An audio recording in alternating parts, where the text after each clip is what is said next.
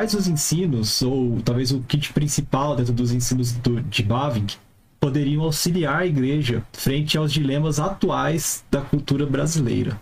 Cara, eu acho que é o sistema, né? Eu acho que é mais importante do que os, um, as partes né, individuais. E aí a gente entra até numa temática, né? A, da, a interpretação do que exige isso, né? É, essa ideia de, do, orgânico, do orgânico né? Ah, tem dois grandes, duas grandes verdades aí, né? que ele que ele traz, né? Que faz faz parte dessa uh, da forma como ele como ele, ele organiza a, a sistemática dele, né? Que é primeiro, né? O fato de que a unidade e a diversidade né, coexistem. E, e um outro ponto que ele fala também é que a unidade precede a diversidade, né, em termos uh, epistemológicos. Então, acho que o sistema, né, ele fala um pouco sobre isso na introdução também que ele escreveu, o prefácio que ele escreveu, para acho que introdução era o nome que ele usou, para a obra dele. Né. Ele fala que a grande questão para você, para você estudar teologia é você entender que Deus criou um sistema. Ah, acho que na verdade foi num, num artigo escrito chamado Os Prós e os Contras né, de um sistema teológico. Né, que Deus é, fez um sistema. Quando ele cria o mundo, ele na verdade criou uma, uma coisa complexa, que é um, que é um organismo. E, e é um sistema no qual todas os, as coisas têm seu significado. Né.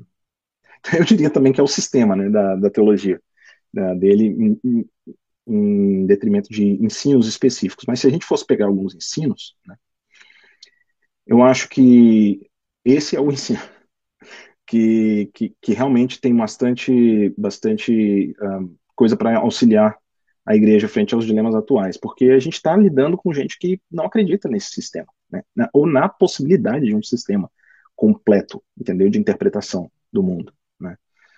E eu acho que a ideia interessante do Bavinck é ele dá até ferramentas para a gente para dialogar, igual o Pedro falou, né, assim, com os próprios termos que esse pessoal está usando, né, ou estava usando há algum século, mais de um século atrás, mas ainda tem muita coisa que, que é bem atual né, diálogo, uh, ah, para a gente poder criticar, sabe, a feasibilidade, né, a, a, de, de uma posição, ou a plausibilidade de uma posição que nega, né, o sistema completo que as escrituras trazem. Né? Então, assim, eu, eu, diria que a, a, a ideia de defender a, a, fé como um todo, né, e não como partes, né? defender o cristianismo como um todo, um todo completo, né, em vez de defender como parte. Talvez é, esteja aí também trazendo um pouco do meu vantilianismo aí, né, nessa nessa interpretação do Marvin, mas eu diria que que sim, essa ideia de um sistema, né? E por isso o livro Filosofia da Revelação é tão, tão importante para isso. Né? Eu, eu gosto disso também, assim, eu acho que a gente tem uma tendência aqui no Brasil, por vários fatores, de uma espécie de minimalismo teológico, assim, a gente minimiza as discussões, a gente acha que, a igreja evangélica de maneira geral, que discutir as minúcias, o arranjo como um todo é sempre um negócio assim abstrato, não diz respeito à igreja, mas a gente não percebe como que isso fragmenta a fé, e a gente uhum. deixa de ter uma visão total e uma visão orgânica da realidade, né? Eu não eu não sabia disso assim sobre, sobre essa temática da, da organicidade da trindade né? Foi lendo o seu prefácio junto com o Eglinton da obra que eu que eu me atentei a isso fui atrás do livro só que assim com o dólar do jeito que tá o livro tá custando assim né? Quase 600 reais. Tá mais barato comprar em chinês do que em, em, inglês. Mas, é, fora isso, é, é, é, faz muito sentido. Primeiro, por causa, claro, da, de toda a crítica do mecanicismo, que é bem típica da teologia liberal, da, da filosofia daquela época, mas também de outras explicações. Ele tem umas passagens muito bonitas na palestra dele do Filosofia da Revelação sobre ciência. Ele fala mais ou menos assim: ele fala, olha, é, é, muito fácil na nossa cabeça, ou no museu, a gente colocar uma espécie do lado da outra. Hum. Mas assim, não funciona desse jeito. Há uma interpenetração, uma mutualidade, é da ordem do organismo. E, assim, é, e aí, imediatamente, a gente lembra do outro tema que é a trindade, a pericorese, né? A habitação mútua das pessoas. Então, assim, isso faz muito sentido sentido. É, é, eu acho que é a grande distinção da fé cristã, de uma visão realmente de mundo orgânica, trinitária, e, e, que não tem ninguém falando sobre isso, assim, a gente não tem, a gente não tem nenhum correlato disso. Eu me lembrei muito de um livrinho que eu li, que eu, a primeira vez que eu pensei nisso, mas eu não sabia que estava no Bavinck, foi lendo o livro do Peter Lythard, O Vestígios da Trindade, né? E, e, assim isso está muito presente lá. E o Bavinck coloca isso assim em termos filosóficos e teológicos assim de maneira muito rigorosa. Então assim realmente realmente é, é, é, é, muito incrível. Acho que é uma contribuição assim, muito grande para ser ainda redescoberta. Sem dúvida sem dúvida uma, uma pergunta ainda sobre, só um detalhe que você falou antes. Essa redescoberta que a gente teve do Bavinck contemporaneamente assim diz respeito também às traduções que começaram a ser feitas, inclusive para o inglês, porque a gente não tinha nada, assim, a gente estava tudo em holandês, né? Ainda tem muita coisa em holandês, né?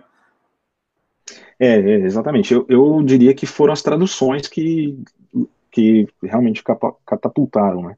Uhum. Ele. É, principalmente quando a Baker começou aqui com, com o projeto aqui do, do, do John Bolt, né? Uhum, uhum. de Grand Rapids. É, de pegar essas obras e traduzi-las, né? Que era, que era dogmática, né? Primeiro, primeiro foi a dogmática. Uh, isso é um trabalho monumental, né? Assim, e, cara, muito caro, difícil de você né, ver assim, ah, se realmente vai ter retorno para isso e tal. Então, assim, a gente até entende, né, que tenha ficado um, um tempão aí para isso acontecer, mas, assim, uma vez que isso apareceu, né, que essas traduções apareceram e, e muita coisa veio à tona, é, sabe, do, do, da contribuição que ele já tinha dado para o Estado da Igreja Americana e para e até mesmo, como, como eu falei, assim, até para o Bart mesmo, então aí as pessoas começaram, a, acho que valorizar mais, entendeu? E valorizar corretamente a contribuição dele. Entendi. Depois eu quero perguntar é, sobre o Van mas, tem... mas eu vou deixar o Kaique ah, fazer as tá. perguntas. Mas tem também muita coisa que está que tá em holandês, muita coisa mesmo, depois eu posso hum. passar aí para vocês um site, e aí vocês hum. compartilham com o pessoal, tá? Que tem, é assim, tem todas as obras do Bavin, primárias e secundárias, entendeu? A, a, respeito dele. É tipo uma bibliografia completa mesmo. Massa. É Ótimo. muito boa que o pessoal foi tá, tá montando, né? Estão uhum. fazendo, tá toda hora aparecendo coisa nova ali. E isso é muito bom para quem quer, quer se aprofundar. Tem muita coisa nova aparecendo em inglês o tempo todo também. Legal, legal, muito bom.